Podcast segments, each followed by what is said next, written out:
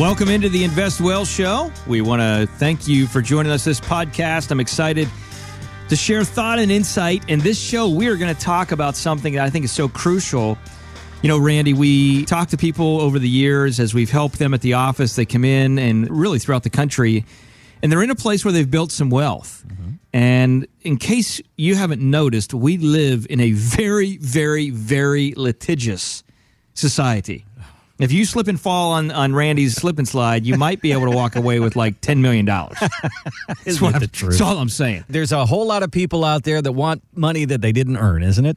It really is true. I mean, you, know, you can go to any major city and you see the buses driving down the road, and mm-hmm. we got so and so eight hundred thousand dollars, you know, or you know, billboards up. You know, we, we've successfully recovered one point three million, or ten million, or whatever the number is. You know, billions, or you know that kind of thing. And so, we live in a world that is very, very litigious. And so, one of the questions, and you know, this really sparked the thought in me because I went to the chiropractor and.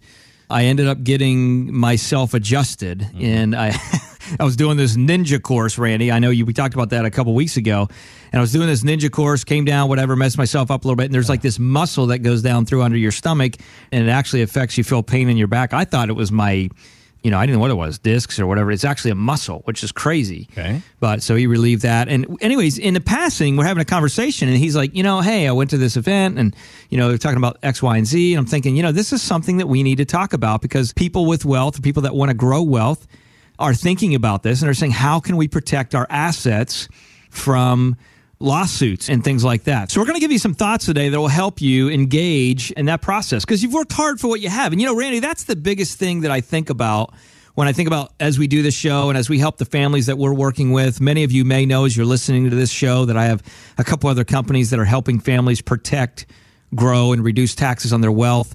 We've had the blessing of commentating for national media for about 6 years, CNBC, Fox, Bloomberg and some others. And you know, Randy, one of the things that I see really is the idea that a lot of people are just so busy in life creating their own success that they don't really have time to do what they need to do to protect themselves, right? Or they have kind of a narrow focus on things. If you were to say to somebody, help me protect my money, they were probably thinking Yeah. about protecting against a downfall in the market. Or a lot of people don't think about when you talk about protecting against Uncle Sam, legacy planning and making sure that your mm-hmm. money goes to the people who you love and the charities you love and not necessarily Uncle Sam. That's another way to protect your money. You know, we also talk about protecting our money against long-term care and things like that. You you don't want the nursing home to get all of the money. Those are all ways to protect your money. I don't know that a lot of people think about this part of protecting your money, Michael. Yeah, I mean they're really not. I mean, and that's the thing is people are in a place where we live in such a growth mindset mm-hmm. in our American culture.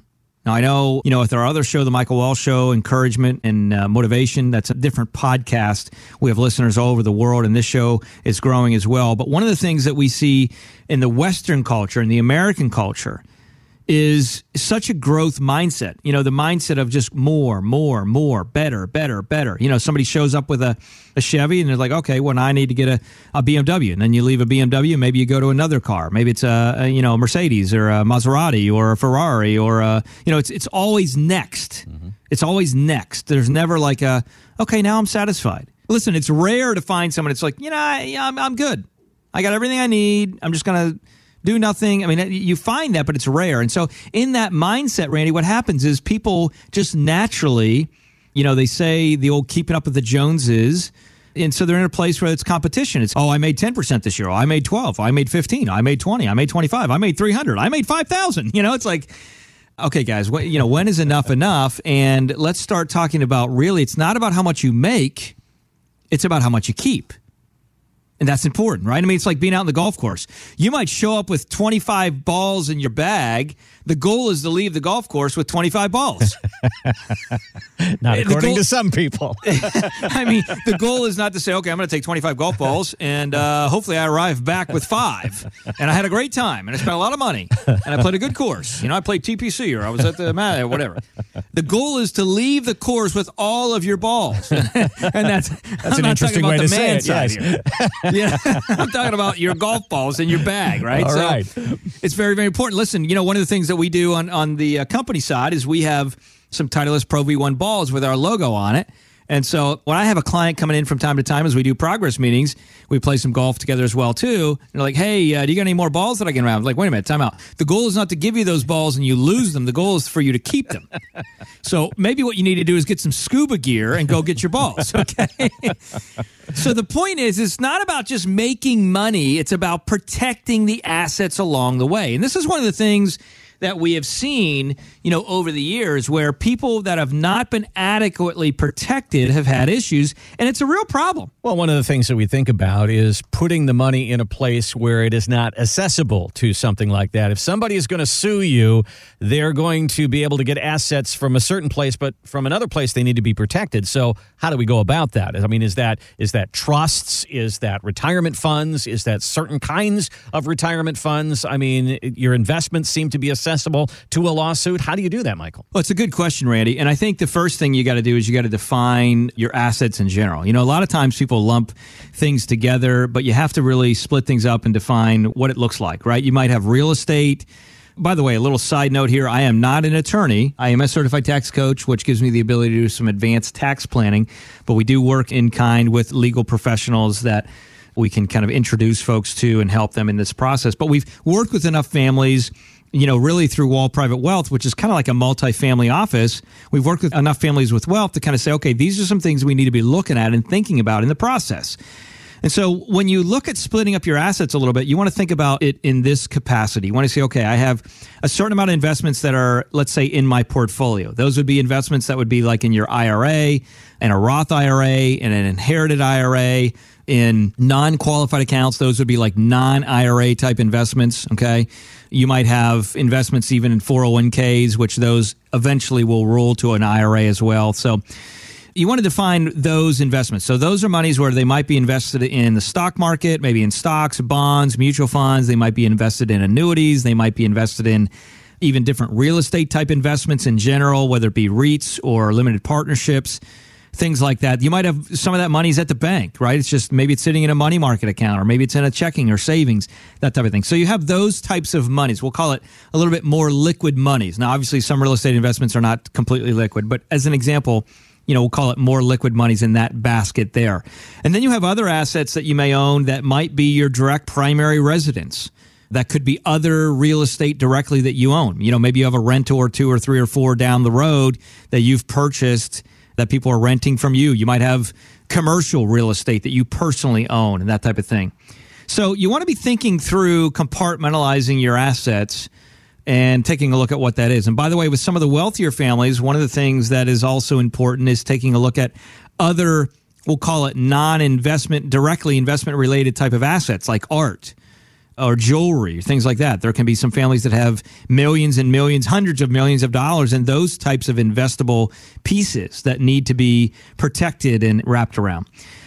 So when you take a look at those things, I think one of the things that you got to think about is is what type of protection do you actually need? Well, one protection might be a trust, right? And there's simple types of trusts where you can go just simply from a revocable trust to an irrevocable trust. You know, those types of trust are are the initial stages. Now, the revocables, those are trusts that really are not going to provide you any asset protection because they're liquid. You can kind of move in and out. You can do that kind of thing, and and it's not going to provide you a lot of protection. When you go to the irrevocable trust, now you're in a situation, Randy, where you're going to have some different levels of protection. There's dynasty trust, there's AB type trust, there's all kinds of different trusts that can be created, which can give you the ability to have different levels of protection based on how it's created. And so that's very, very important when you take a look at that. An irrevocable trust can provide obviously not only estate planning benefits, asset protection, it can avoid probate fees, some tax deductions. There's a lot of things that can be done there in that trust that you cannot do with a revocable. Now, if you're dealing with an attorney that is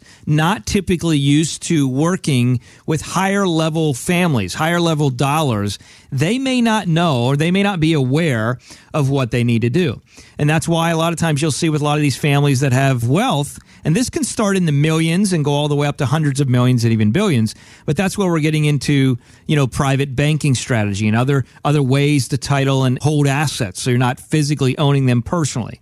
With real estate directly in general, you might want to be in a place where maybe your personal property, you retitle it and it becomes owned by a trust, or maybe you own some of your investment real estate in an LLC as an example.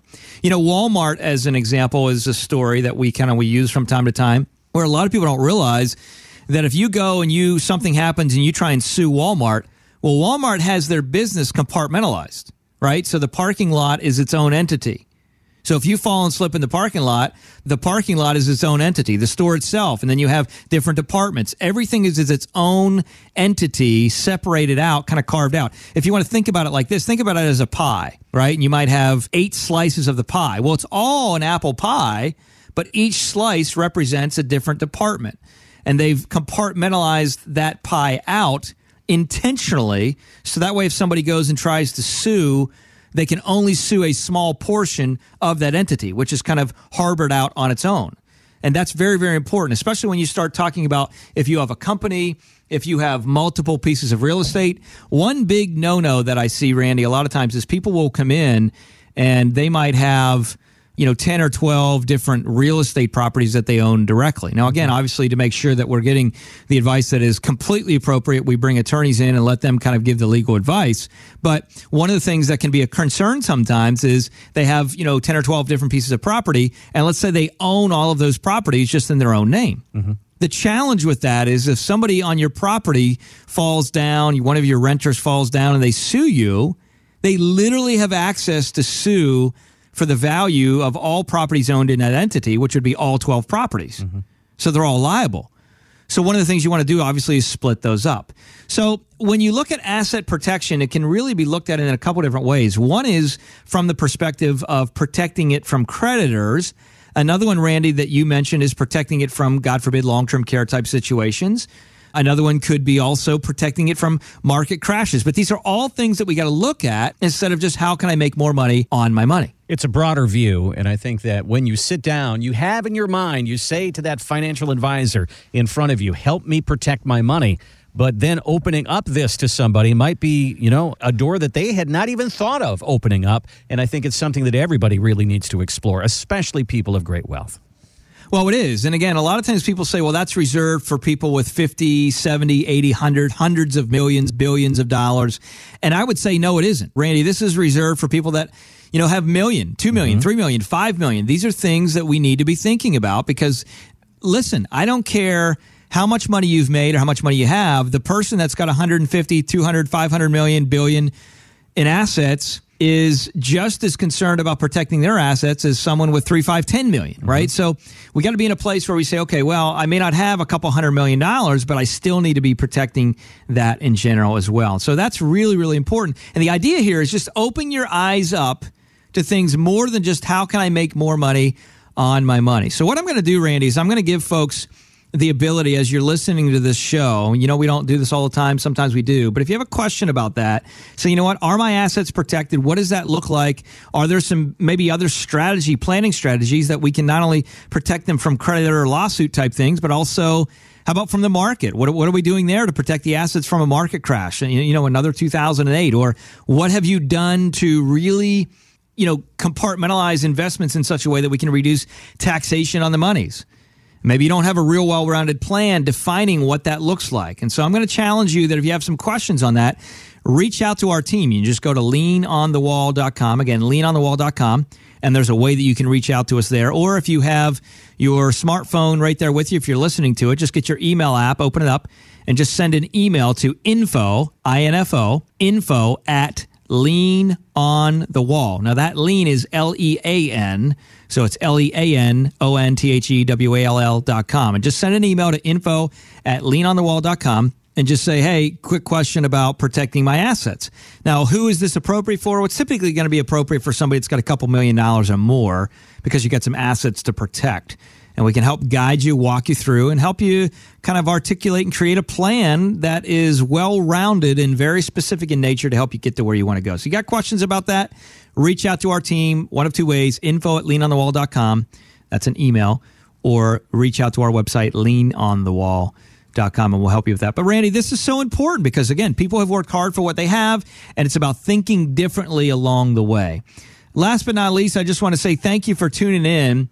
And if you're in a place where you've listened to this show and you're saying, you know, I, I, this may not be appropriate for me right now, but geez, I know somebody that's got a company that they're getting ready to sell, or they got a pretty large business, or they have been successful, and I don't know if they know this stuff or they're thinking about this stuff because you know most people are running 150 miles an hour. So not really stepping back to think about it. Forward this show to them. Give them the opportunity to kind of get some of this knowledge as well, so that can be front of mind for them also. And as always, our goal is to help you invest well so you can live well, and then ultimately live on purpose so you can live with purpose. Thanks for joining us on this show. Hope you have a great one. Talk to you next show.